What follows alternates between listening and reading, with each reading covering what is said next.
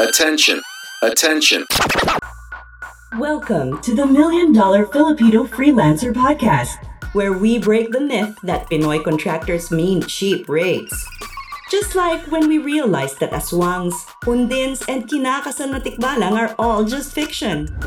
There will be a select type of Filipino freelancers who will one day represent world-class results for our clients.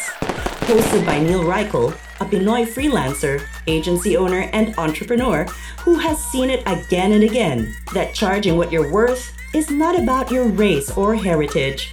It's all about the value you deliver and finding out what our clients really need. This is not for you if pabebe ka, nana feelings mo, and pa-victim ka. If you want to know the working strategies on how not to be purita and position yourself during conversations where you don't need to explain what you charge, then we invite you to subscribe and watch out for our weekly episodes. Follow Neil Reichel on Facebook and Instagram. Always remember, being purita is a choice, but only if you don't make business sense. Oh, let's start. Let's go.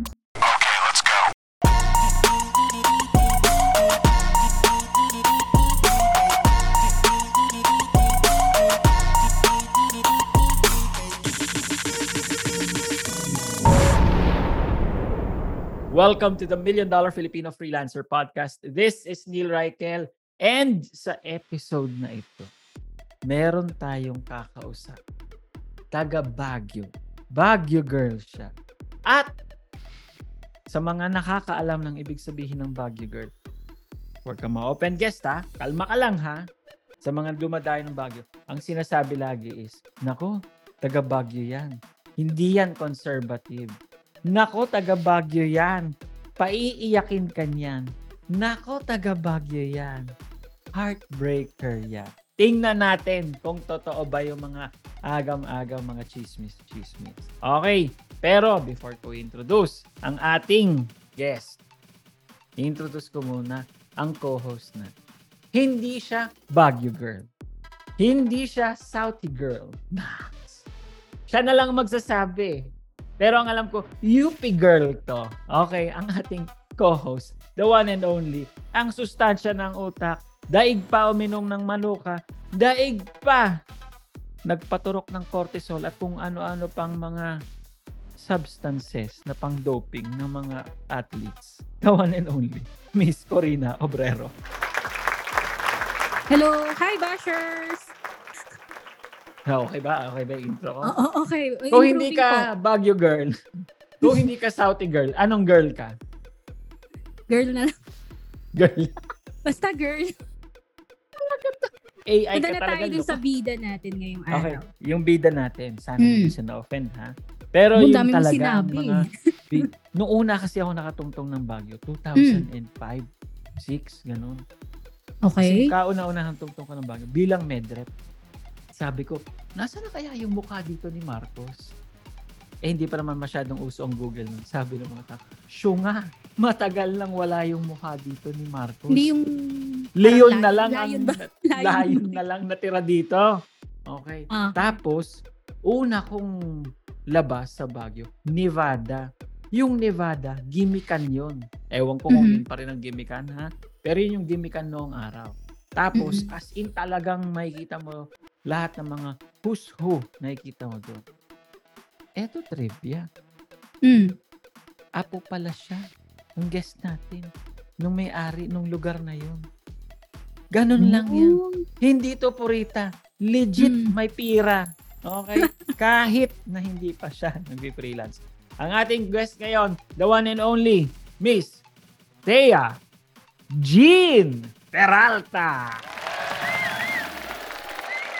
Hi, Bashers! Grabe naman yung intro! Siyempre. ikaw ba naman may-ari ka ng... Ikaw ba naman yung apo ng may-ari ng Nevada? Hindi na ako mahulog sa pagkakain ko ng steak doon sa kanyang restaurant doon sa Nevada, syempre, doon mismo. Teya, unang tanong na agad. Para sa mga nasawi. Okay? Totoo ba ang chismis? Single mom ka dati? Opo. Totoo. How young? Yes. How Totoo. young? Totoo. Uh, I was pregnant at the age of 20. Pero I think nanganak ako 21. Oo, kasi kung 23 ka nanganak, aba masyado yun. Eto, alam niyo ba yung si Piolo Pascual, 15 months daw yun pinagbuntis, kaya daw ganun kaganda ang hulma ng mukha nun to sa Piolo. Okay. Ikaw ba ay nasa college yun? Graduate ka na, Teya? Bale, fresh grad na fresh grad po. Mm-mm. So, after graduating college, yon nabuntis. Bakit? I, I, I- mean, da, engot ng tanong. Siyempre, alam mo, nagtitigan sila. Pero, yun ba sinadya talaga na hindi, ah, we are ready to have a child, let's fall in love, let's start anew? Or was it just an accident na, or, oops, dala lang ng, yun nga, pagiging bata? Hindi ko, ano, parang, hindi ako prepared talaga. I won't call it an accident naman kasi, alam mo naman yung Correct. bata, love natin yan eh. Yes. Pero, it was just a time na, hindi, unplanned talaga to. Kasi, Mm-mm. yun na, ayoko, ma, ayoko pa maging married nung time na yun eh. I was enjoying youth. Siguro, if there's a word that can perfectly describe it, dala siya ng pagiging irresponsible ko at a young age. Mm-mm. Mhm. And ngayon, okay, medyo maano yung mga tanong natin na to, ah, sunod-sunod. You were 20 at that time, 21 ka ng anak. How old are you now? How young are you now? 25. Okay. Balik tayo ha, time travel tayo ulit. What was it like? Ano yung unang thoughts mo after mong manganak? About your life ha, not about the responsibility that you had that you have a child. Kasi there's that feeling na wow, may anak na ako, parang meron ganong glow eh, meron ganong wow, ganong feeling, di ba? Pero ano yung talagang tumatakbo sa utak mo? Specifically if there's something pertaining to fear. Siyempre, ayun, sobrang takot. Feeling ko end of the world na kasi yung job experience ko lang naman, I was working at Starbucks. So, yung iba, feeling nila pag nagtatrabaho ako sa Starbucks, wow, Starbucks, English, English. Pero the reality is that service crew pa rin siya. Tapos, nung time na yun, sabi ko, oh my God, pinag-aral ako ng magulang ko ng business ad. Tapos wala pa ako napapatunayan. Tapos may anak na ako. Tapos, they're not, yung parents ko kasi corporate people. So, they're Mm-mm. not willing na mag-retire just to take care of the baby. Mm-mm. Talagang, they taught me my own lesson na you have to quit your job. You have to take care of your kid kasi kagagawan mo yan. And Mm-mm. you have to stop working. Like yung literal na papasok ka sa trabaho. So ako, feeling ko talaga end of the world and sobrang depressed ako kasi nakikita ko yung mga batchmates ko. They were working in, uh, nagko-corporate sila. So yung mga Mm-mm. iba nasa Unilever, nasa Makati, nagko-corporate life. Eh Mm-mm. ako, nasa bahay. So I was like, ah, game over na ata to. Parang, anong lalagay ko sa resume ko? Nag-graduate ako, nag-work ako sa Starbucks. Tapos after nun, wala naman akong business corporate experience. Mm. So, parang wala na talaga. Yun yung feeling ko ng time na yun. And anong ginawa mo after? If we were to sum up yung yung fast forward lang na in between from then to now, ano yung ginawa mo? And then we'll go into the details of it. Yeah, that was the time na nag explore ako ng online jobs. So, nag-apply ako sa mga ESL, pero wala talaga akong gamit. Yung gamit ko noon, cellphone. So, pag magte-test ako, bagsak. Kasi parang check Mm-mm. specs ng laptop mo. Mm-mm. interview ako, wala akong laptop. so, wala akong papasokang ESL. Paano ko mag-work from home? So, ayun, puro nag-explore lang po ako ng work from home opportunities that time. And dumating pa sa point na, of course, may naipon naman ako before, pero ubos na ubos. So, it got into a point na, dito kasi sa Baguio, maraming nagbebenta ng ukay. So, I ventured into that din po. Tapos, nagbenta ako ng coats. So, binibili ko siya ng bulto-bulto. Tapos, benta ko siya ng tag to 200, 300. Ayun. So, hindi po talaga ako nakakuha ng online job at first. It was just me selling ukay when I was starting out after ko manganak. Walang pumasok sa isip na parang, "Shit, nakakahiya 'to." Kasi dati Nakakahiya talaga. okey, okey ako ta's ngayon bebenta akong ukay, bulto. Magkano kuha mo sa bulto na jacket? 4,000. 4,000, ilan na naman nun? Nasa 300. Na jackets? Opo, tapos ang funny So, wala pang ₱20 isang jacket ta's mabebenta mo ng opo. 200. Okey, balik, Oo. balik, okey. Ang Pero funny 'di ba pa jahe yun? yung iba basahan talaga. So, parang out of Mm. 300, parang 1/3 lang nun yung magagamit. Yung hindi mo ikakahiyang i-post. Oo, oo. Pero yun nga, 'di ba, nag-aalok ka, nag-aalok ka na parang, "Shit, ano ba yun?" Ano yung tingin mong nagda-drive sa'yo nung time na yun na parang it would have been a lot easier to just depend on the father, na to say na, "Uy, magsustento ka na lang sa'kin," 'di ba? And, ah, pasensya na sa nakikinig na 'to, yung mga dalagang nanay diyan o yung hindi sila natuloy, yung talaga namang umasa na lang sila ng umasa sa mga jowa nila at ayaw na lang, ayaw na lang kumilos. Ano pumapasok sa utak mo nun? Bakit ikaw kumikilos ka pa rin ng sarili mo?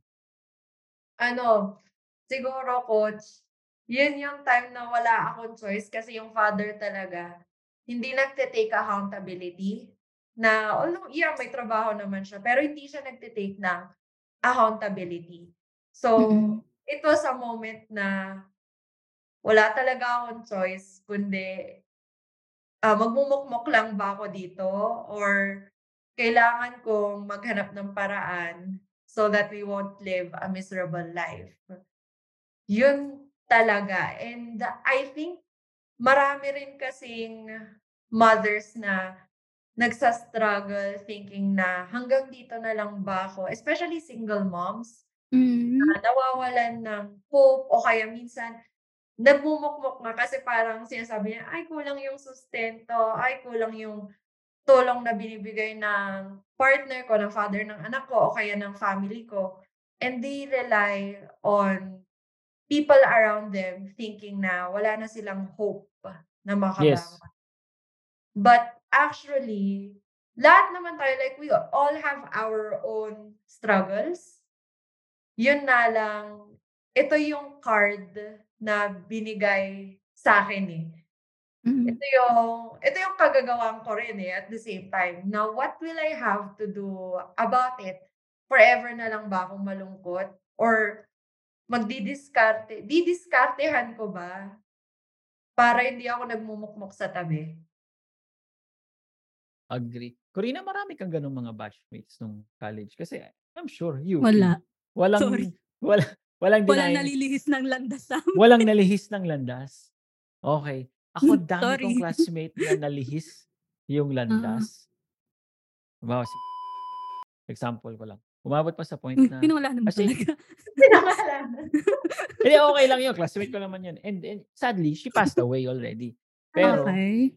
for the reason that yun nga, she was seeing that getting into a relationship was her way out sana out of yung mag pagiging mahirap na buhay.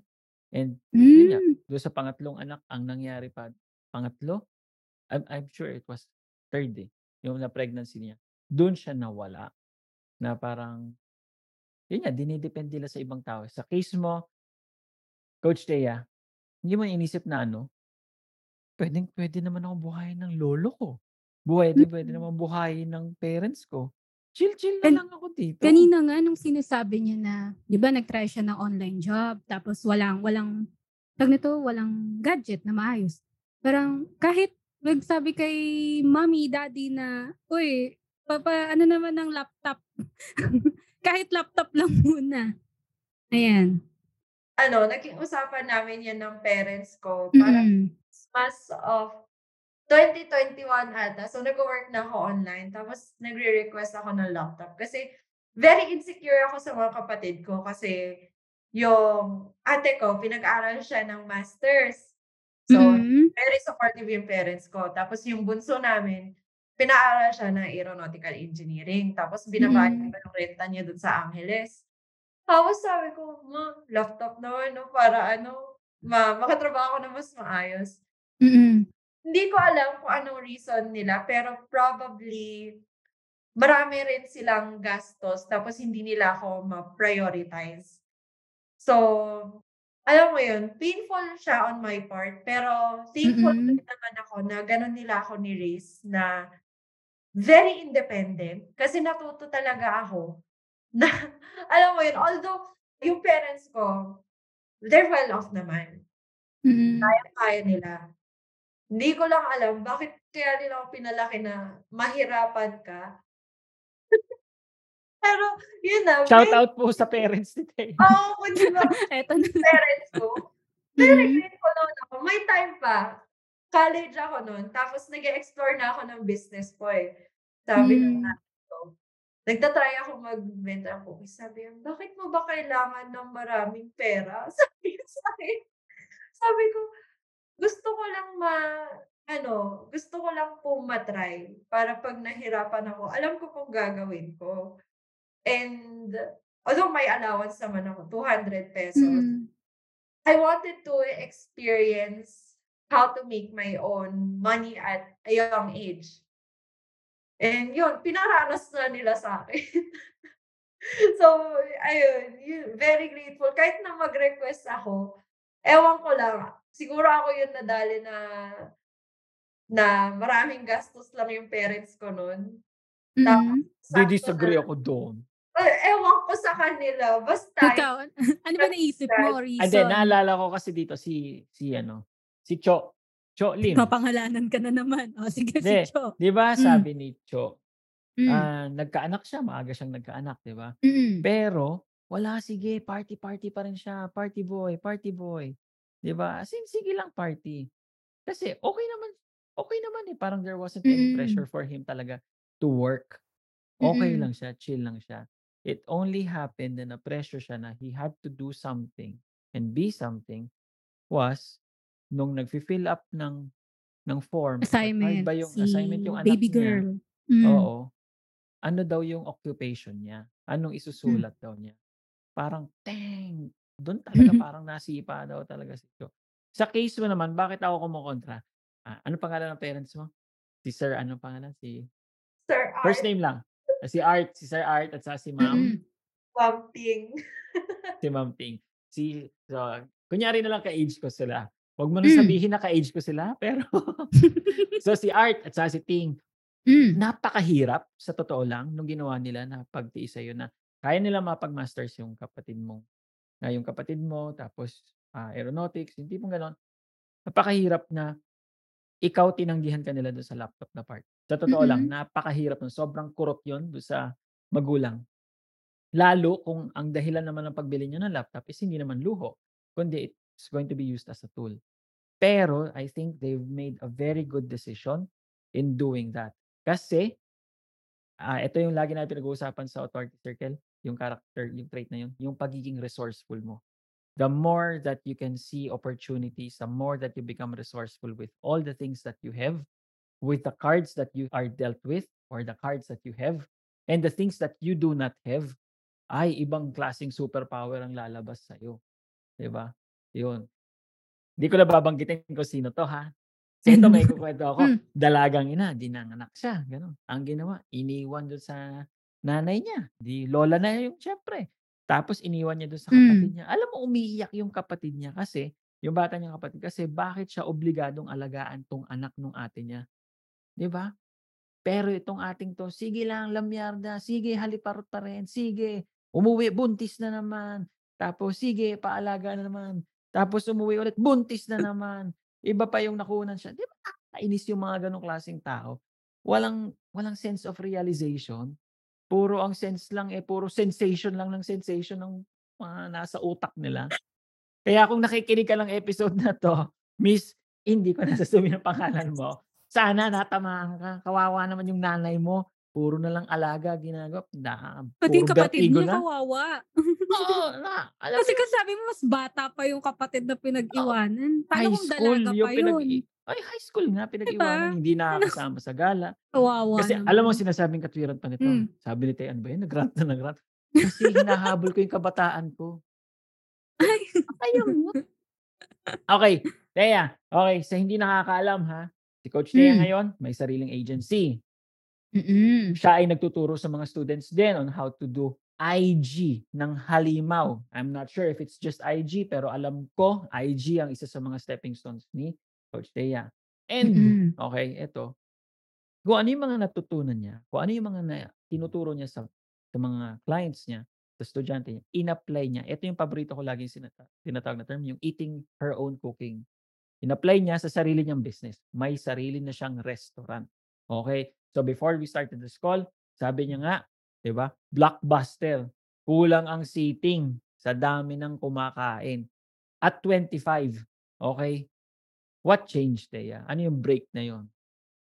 Siguro, coach, dumating kasi yung another biggest challenge of my life and it was me having my second daughter.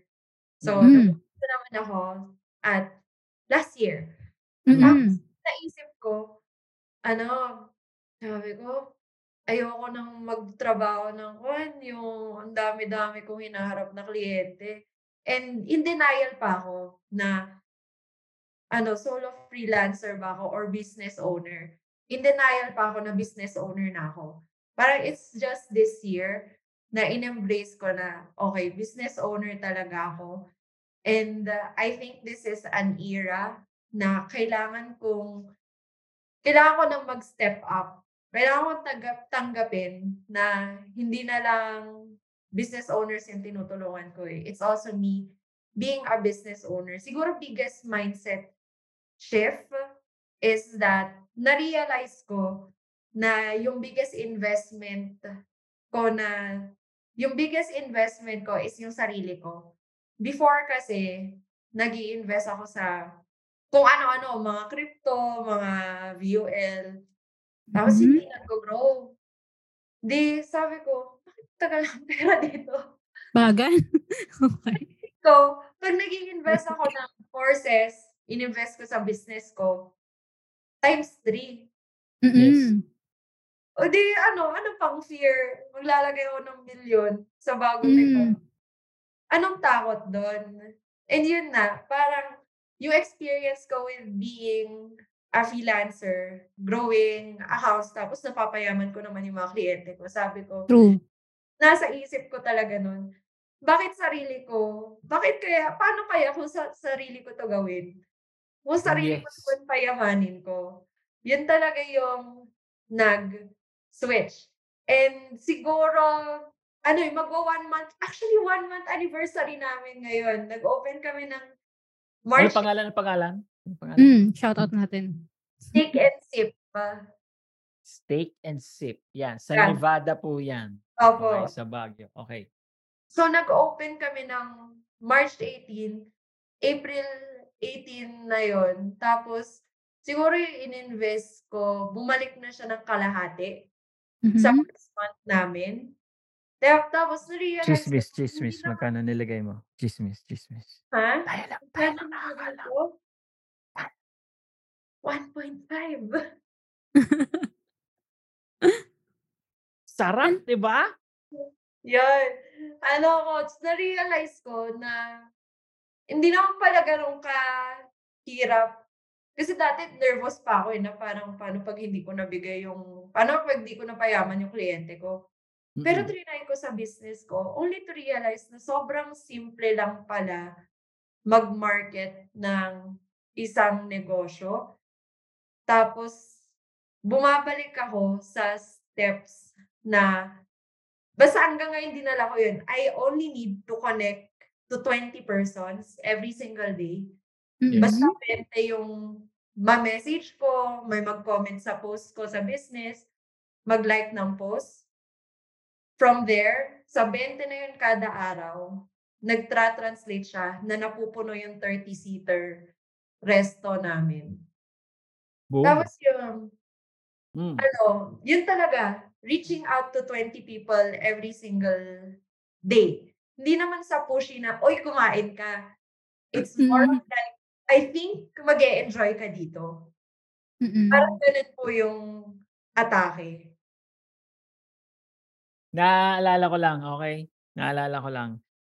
Yung pagme-message, it's something na parang, yay, para sa mga tao na, sige, magme-message ako. It's more of a, nay! Para sa maraming tao, naku po, di bali na hindi ako magme-message, hindi ako magre-reach out. Nakakatakot, di ba?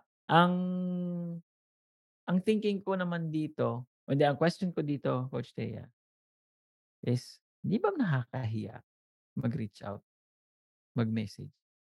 Nakakahiya talaga. Pero, Kasi, nakakahiya talaga, sobra. Lalo pag, ano, ay, hindi naman kami super close. Tapos, ay, may nag inquire sino ba to? Sobrang nakakahiya. Pero siguro, hindi na siya nakakahiya pag sobrang gutom ka sa, yung, alam mo yung feeling na pag nalugi yung negosyo mo, magugutom yung mga tao mo, magugutom ka din. Tapos oo. maglalabas ka ng pera. Pag gutom ka kasi, iisipin mo na lang, ano, magugutom ba ako sa hiya ko? Or ipupush ko na lang na kahit nahihiya ako, gagawin ko to. Alam mo yun? Ganda nun. Lupit, lupit. Corina, naalala mo na pinag-message kita? Mm. Ano pakiramdam mo nun? Sino ang pinamessage ko sa'yo? Hindi ko na matanda. Yung sa Kajabi. Oo. Yung E Ano? CEO. Oo, yung CEO ng Kajabi. Mm. Tapos, ano feeling mo no? Nung sabi ko sa'yo mag-message ka doon sa CEO Hindi. ng Kajabi?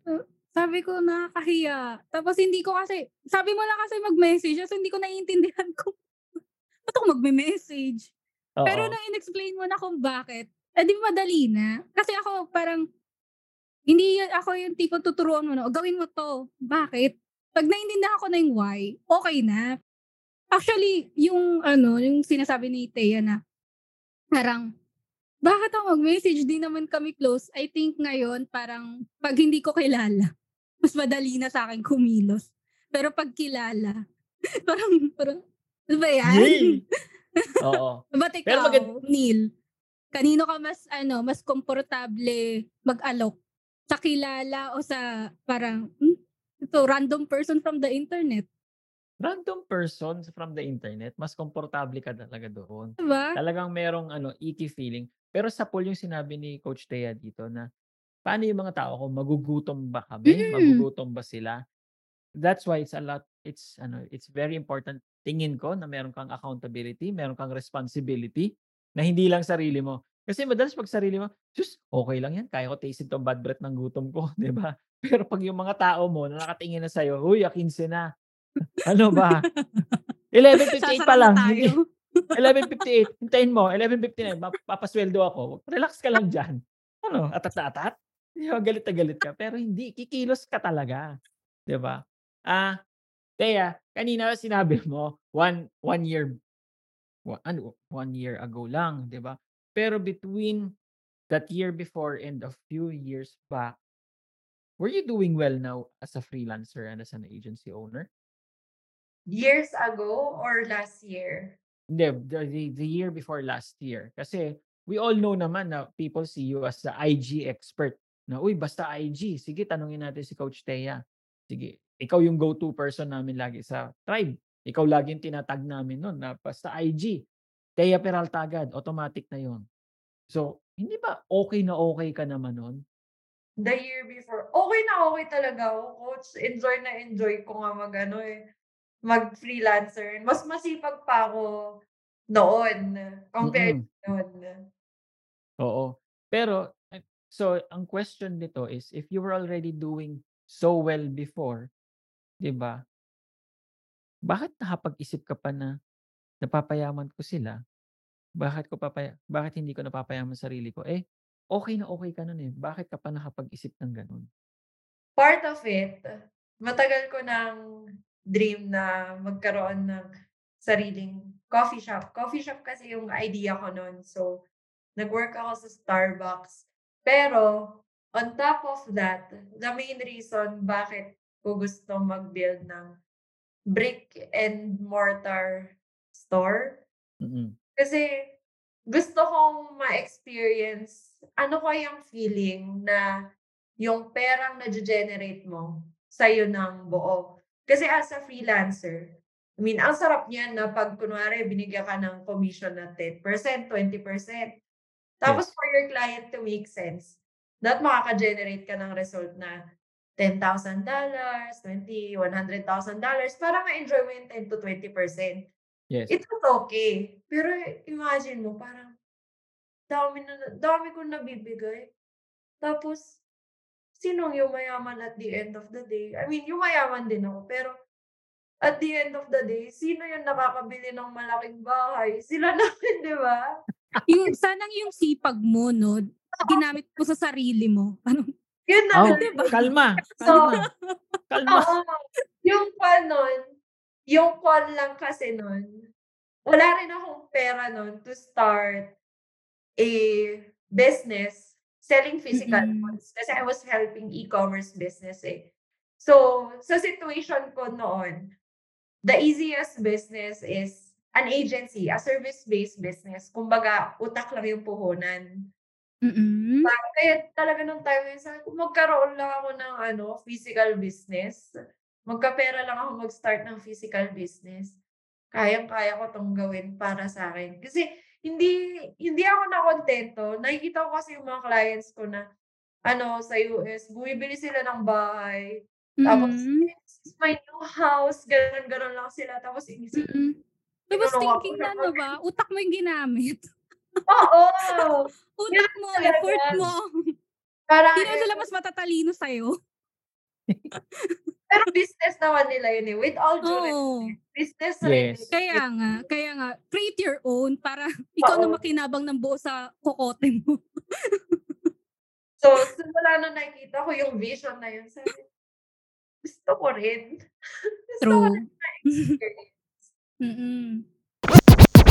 O di ba may sponsor na kami? Libre ka namin ng yummy chapchay mo kapag umorder ka sa Taste of Joy. Taste of Joy. Masarap ang pansit dito, masarap pagkain nila. Basta ang worth ng order mo ay 1,000 pesos and up. Net, ito ha, hindi kasama yung mga dinidiscount mong senior citizen na pati kapitbahay nyo na senior citizen, sila sama mo ha. Net, 1,000 pesos and up. Meron kang libreng chapchay. Sagot na namin ang chapchay mo. All you have to do is go to the Instagram account nila, tasteofjoy.ph para umorder. Doon ka lang o-order and basta umabot ng 1,000 pesos ang order mo. Net ha? Net. Lilibre ka namin ng yummy yummy chapchay. Mapapa Mm. Arasa. ka sa sarap. Let's go!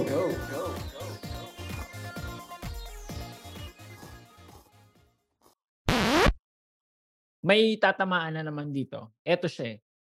Meron klase ng freelancers that are perfectly happy with the money that they're making. There's nothing wrong about it. Okay siya. Mm. Pero there are also other freelancers who were not really freelancers in the first place, but entrepreneurs and saw freelancing as a stepping stone na parang internship in business na kumikita na sila agad. They get to have a hand kung paano ba gumagana ang isang business. Kumikita sila. Dito lang madalas, maraming naliligaw. Parang, hey, okay na pala ako dito. Hindi na ako magsa-start ng sarili ko. Pero si Thea, tingin ko, she was clear on her goal. 'Di ba? Sabi niya, teka, napapayaman ko sila. So, eh, pa- payamanin ko sa sarili ko, 'di ba?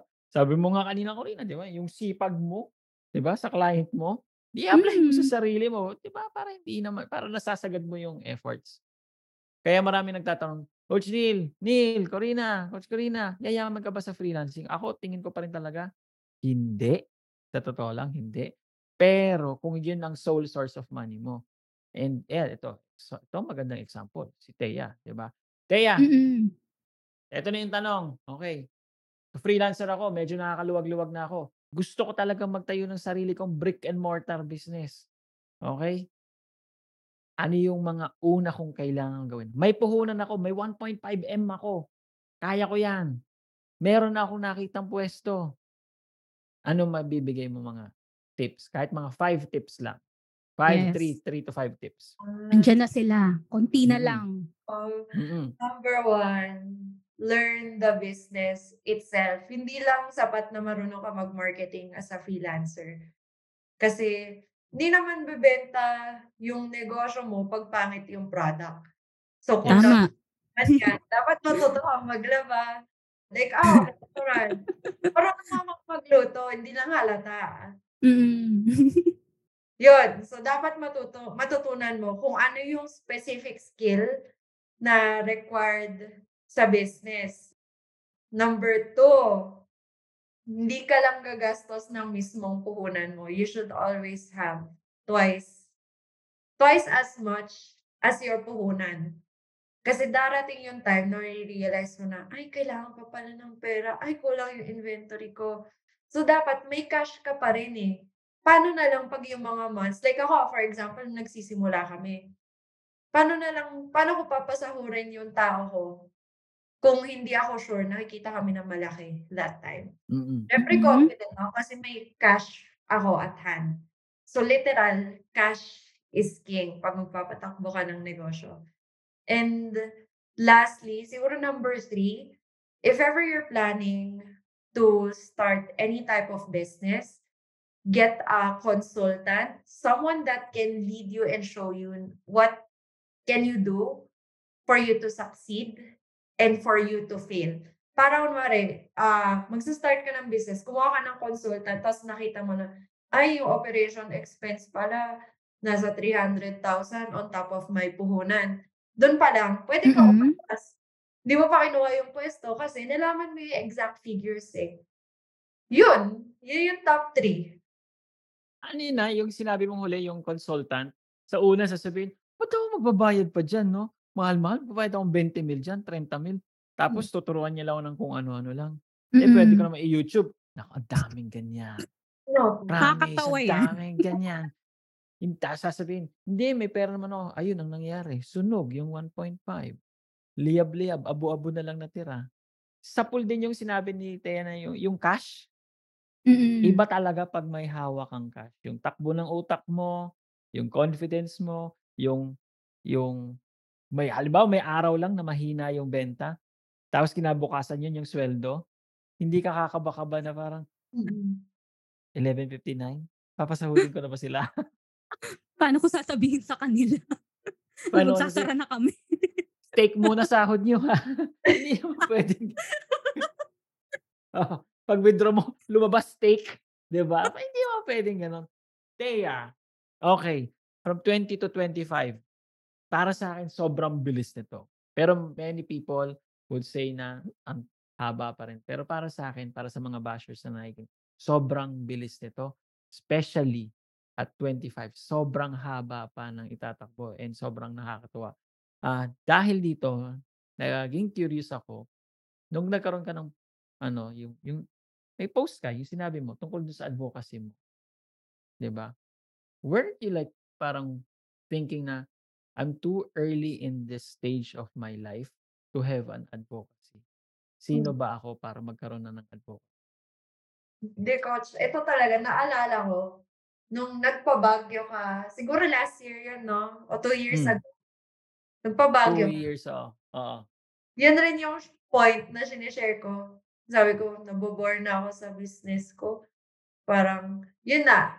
ah I was doing well naman eh. Kaso, may thoughts pa rin ako na pinapayaman ko lang sarili ko. Ano, paano naman yung mga tao sa paligid ko? Basta nag, nagkakaroon ako ng concerns na gano'n.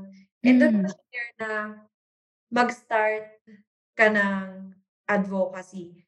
And it reminded me na, oo nga, no, kasi ako, single, single parent ako. What can I do to help other single parents thrive? Tapos doon ko naisip na, oo nga, ah, yung mga nakikinig sa akin, more on Gen Z kasi, yung mga nagpapaturo sa akin, Gen Z. Tapos a lot of them, out, either out of school youth, single parents, or nasa college, hindi alam yung gagawin sa buhay. So, ganun yung market ko. So, sabi ko, oh, ano, tulungan ko kaya yung mga, ano, nasa out of school youth na mag-work online. So, this way, may sense yung ginagawa ko. So, buong taon, simula nung nag, ano, it was December na nag-dinner kami ni Coach Neil sa Baguio. So, Mhm. last year, December yun, January hanggang sa natapos yung taon last year, I was going in different schools speaking about marketing, practical marketing, practical digital Mm-mm. marketing on how you can grow a business Mm-mm. using social media. How you can grow your own business or if wala kang pera pang puhunan, how you can start a social media marketing business.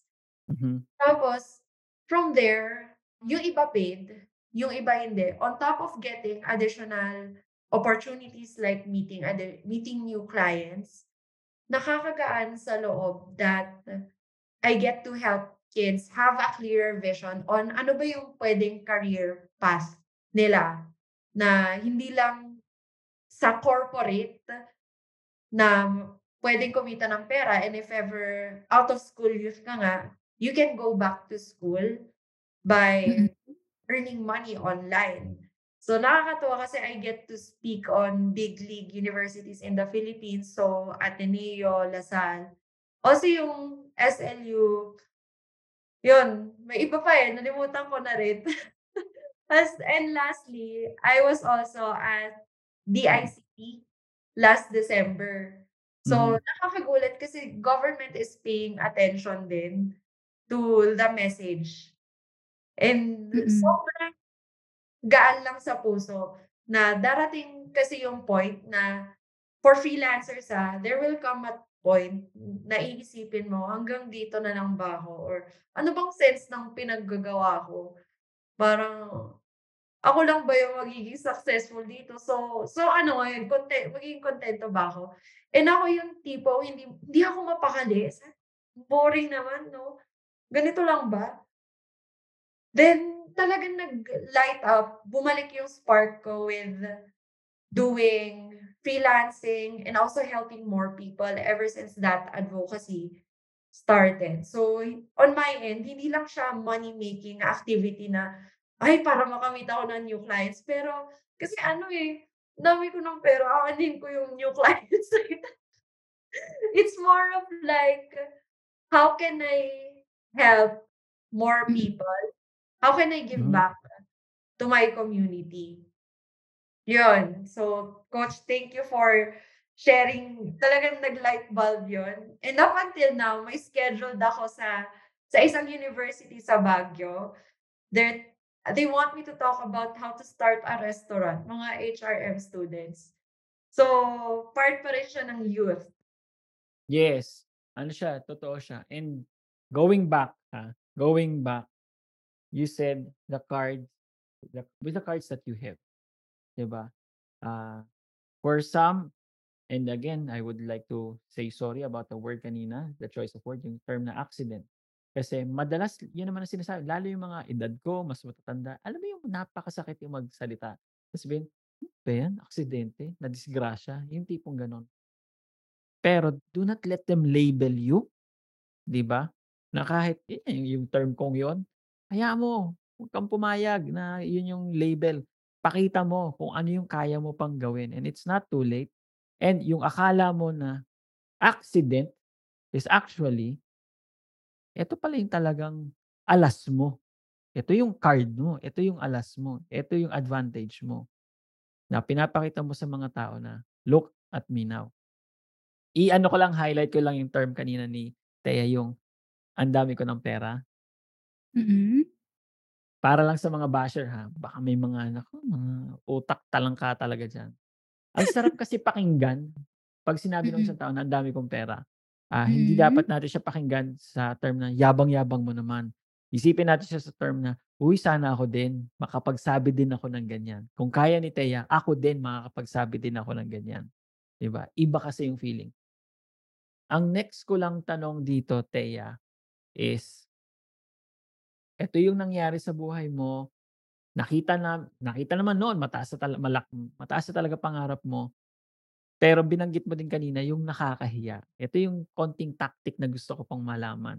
Ah, if you can recall pa itong specific post na ito na I started to ask you na sige message mo and now I think I'm not saying that this is the exact same thing that you're doing but even sa restaurant mo ginagawa mo yung magme-message ka.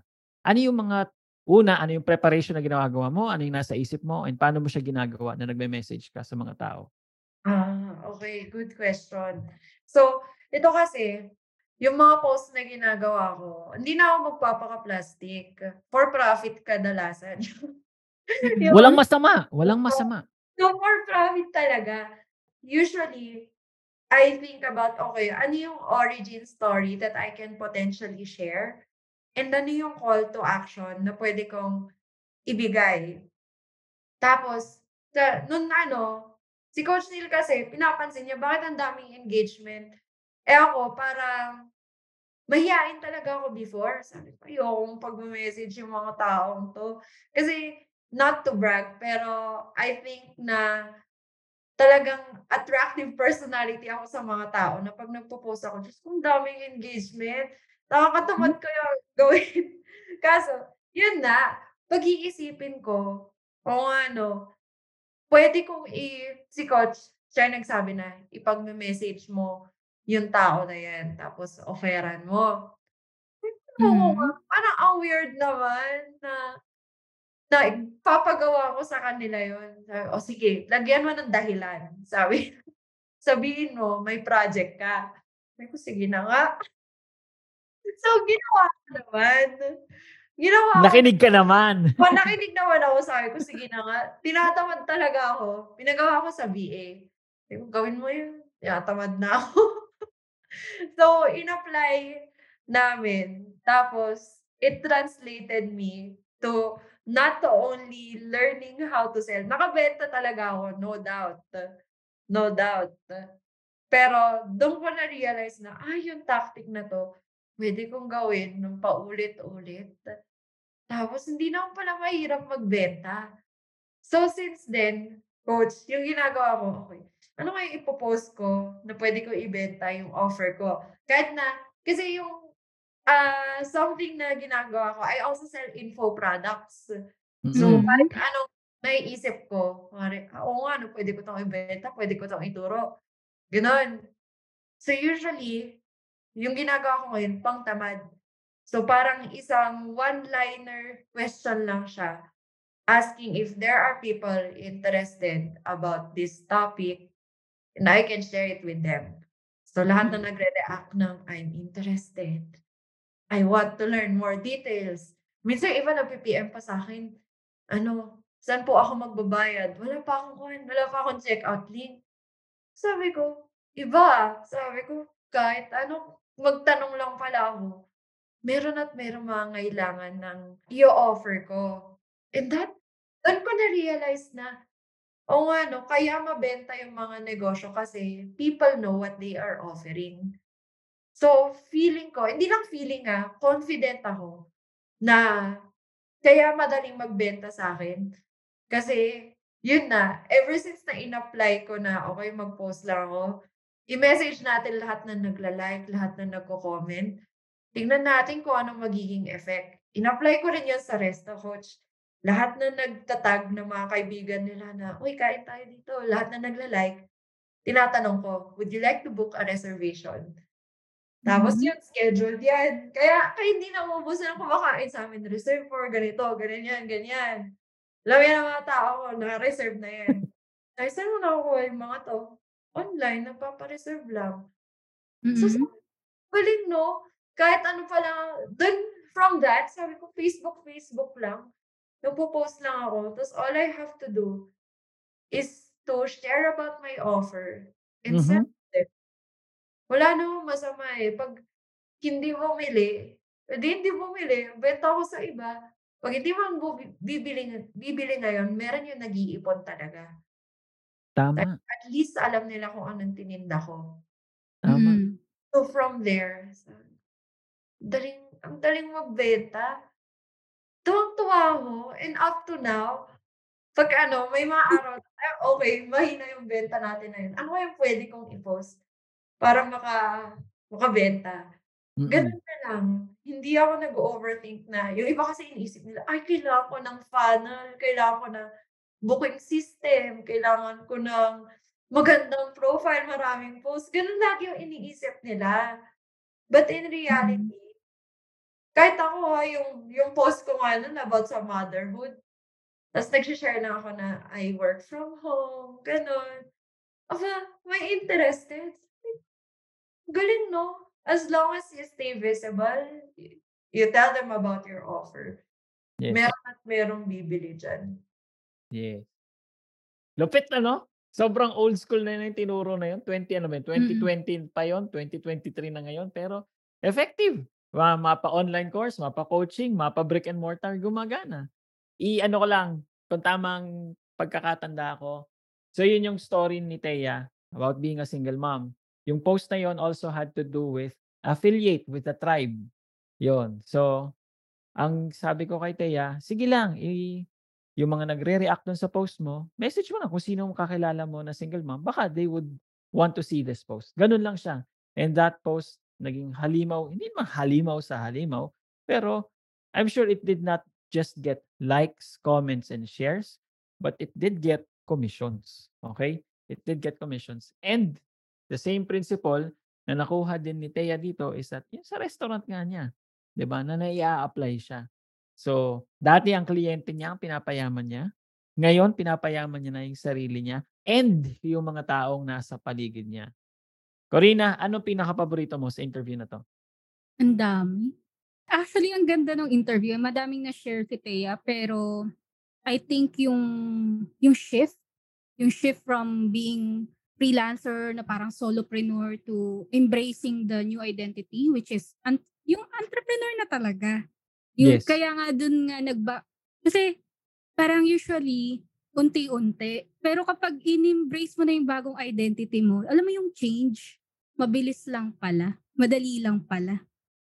True, true, true, true. Hindi na yung kailangan utay-utayin mo pa na, eh, medyo masipag na, eh, ang bagal. Pero in-embrace Oo. niya na na, hindi, entrepreneur na ako, dapat gano'n. Nag-iba rin yung decision making niya eh. Pakinggan mo, yung sabi niya na yung sa cash flow, yung about sa pagkuha ng consultant, you cannot make those kind of decisions kapag pag freelancer ka lang eh. Pero 'di ba? Kasi nakatali pa talaga yung yung effort mo, yung yung time mo, 'di ba? Kasi iba nga yung pinapayaman mo. eh. Pero pag Mm. entrepreneur ka na, ganun ka na mag-isip na ah mag-hire ako ng consultant, hindi ako manghihinayang maglabas ng pera kasi tong consultant magsisave siya sa akin ng time, saka ng effort, tapos may expertise siya. So, ibang-iba na. Iba na yung pinipili mo. Iba na yung mga choices mo. Yun yung favorite ko Sapul. dun sa ano, sa interview with Thea. Yes. Ako, paborito ko, Hmm. hmm, yung cards. Yung paborito ko yun. Okay. Sobra akong kinilig, syempre, na in-apply niya yung tinuro ko yun sa kanyang restaurant business. Alam, alam mo yung kilig na kilig ka. Parang ibang level ng kilig yon. Mm-mm. Isa ko pang paborito is, hindi masyado nabigyan ng pansin. Pero yung unang idea ni Teo was a coffee shop. Kasi nagtrabaho siya sa Mm-mm. Starbucks. ba? And then, nag-shift. Kaya dito yung follow-up question. Paano ka nakapag-shift, Thea? Sorry ha, ay, pinahabol ko tong question na to. Kasi, yun, paano ka nag-shift? Kasi, dati, I mean, for a freelancer, Facebook ads lang ako. Ito yung mga, ito, ito yung ginagawa ko. Gano'n siya. Or, all over the place. Hindi, lahat kaya kong gawin. Pero kay Thea, di ba? Kay Thea, coffee shop yung unang idea, pero naging, yun nga, naging, naging steak. Di ba? Naging steakhouse. So, ano yung nag-change? What made you shift? Siyempre, ano, number one, profit margin. Inisip ko kasi yung profit margin kasi pag coffee shop, given naman yan eh, na mura yung kape dito sa Baguio kasi directly sinosource. Alam Mm-mm. mo po ng pag, ano, coffee, gagawa. Ay, syempre, espresso machine, mahal. Pero, literally, it's just coffee and water na pinasarap. Talagang bari. Pero inisip ko, pag nagtayo ako ng coffee shop, kikita ako ng barya. So, okay lang ba ako na tatlo-tatlo yung umiinom doon, 300 pesos ng kikitain ko, tapos yung profit margin ko, o kahit mo sabihin 300% yung profit margin. Literal, 200. Barya. Oh, 200 to 300. Talagang kumikita ng barya. Malaki lang sa percentage. kaya, kaya ko siya in-apply sa brick and mortar store, coach. Kasi sa agency, sa freelancing, sanay ako kumikita na, not to brag, pero sanay na akong kumikita ng six figures. Yun. Yes. So, even though when I was starting out, first few clients ko, I was earning 25,000. Tapos inisip ko, papayag ba ako na yung kikitain ko tag 3,300, tag 100 per customer lang. Tapos isang mesa, isang oras sila nakaupo sa isang mesa. Eh, ang liit ng lugar ko. Sabi ko, parang mali. Mm. It got me, may realization ako about average order value. Mm. Yes. Yeah. So, yun na. Sa akin kasi, sa business na yun, it takes time eh na iuupo yung isang customer, isang oras, dalawang oras. Mm. Tapos, what I want is to maximize yung, yun na, yung value per transaction. So, pag nagbenta lang ako ng kape o kaya co-working, parang 200 pesos per hour, it's still barya. For me, ah. Pero pag Mm-mm. nagbenta ako ng steak, yeah, it takes effort, takes uh, time. Siyempre, nag-hard din ako ng chef. Pag nagbenta ako ng steak, yung average order value ko, minimum, isang libo. Mm. So, I took that na, okay, sa isang libo na to, kaya kong, mat, kaya na itong matapatan yung kinikita ko as a freelancer sa brick and mortar. And at the same time, parang it makes a lot of sense kasi on my end, as an agency owner, wala akong binabayang renta eh. Pero, parang, ang hirap, na, naawa ko sa mga negosyo na parang ang liit ng kita. Tapos, ang mahal ng renta na binabayaran. Totoo. So, ayun, it came to my senses na, okay, kung magaling ako magbenta ng services na business to business, isang ganun, oh, may pera na. May kita na ng malaki. Pero paano pag ganito? Doon tumatak na, okay, steak tayo kasi mataas average order value on top of coffee. So, Mhm. yun, kaya ako nag-venture into steak. Technically, o ano eh, hindi naman ako chef. Pero, with the right, syempre, nagpa-consultant, natutong magluto, tapos I hired the right people. Doable naman siya. Doable. Ayun. True, true, true. In one word, di ba? Practicality lang yun. Yun lang, practicality. From coffee. Nothing wrong about selling coffee. Pero if you see that Mm. there's a need to make more money right up front, and if you see na, uy, teka, habol ko ba talaga yung magbenta ng kape? O mas habol ko yung margins? Okay, Mm. habol ko margins kung ano, and then help more people. Teya, maraming salamat sa interview na to. I think sapul na sapul to para sa mga freelancers. Yung talagang nakakabuelo na talaga. Tipong, what's the next phase? What's the next step? Eto Kulang na siya, lang ng isang marami. sipa. isang sipa. Pero, Ayan, sinipa Alam- na sila ni Thea. oo, alam na nila na, teka, parang hindi ako yumayaman dito ah. Parang hindi ako yumayaman sa freelancing. Parang hindi na siya ganun nakaka-excite. Parang, Mm. what's next? Yun siya. Teya, maraming salamat. Mga bashers, nakikita ko, 304 na ang 5-star ratings natin sa Spotify. Abay, dagdagan mo naman. Ambag ka naman kahit isa. Ba? Papahibo tayong 3 o 4 lang. Okay? May mga sustansya itong mga ginagest natin. Maraming salamat and see you sa next episode. Bye, bashers! Wait! Tanong ko lang, batugan ba pera mo? Yung ikaw kayod ng kayod, pero pera mo hindi dumadami. Dumadami man yung 1M mo, magiging 1 million and 60,000. Tapos sasabihin sa'yo ng bangko, wow, you should be thankful. Sabay kaltas pa ng mga taxes sa'yo.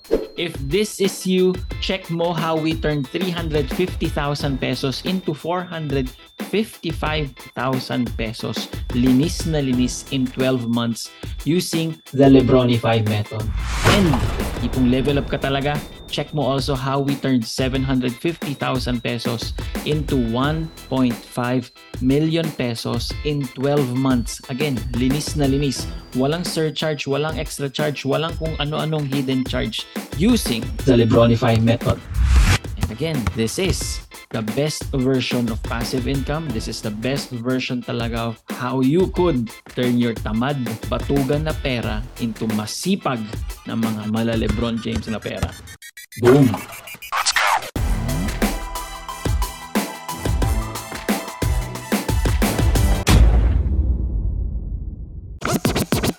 Yon! Congratulations! You have survived another episode of the Million Dollar Filipino Freelancer Podcast. If you want more sabunutan ng feeling session, go download all the other episodes. If talagang hungry ka for more of our content, go to our Facebook group. It's linked in the description below. You can also tag us on Facebook and Instagram kung meron kang topics you would like us to discuss. If gusto mo kami shoutout, okay din kami. Adios!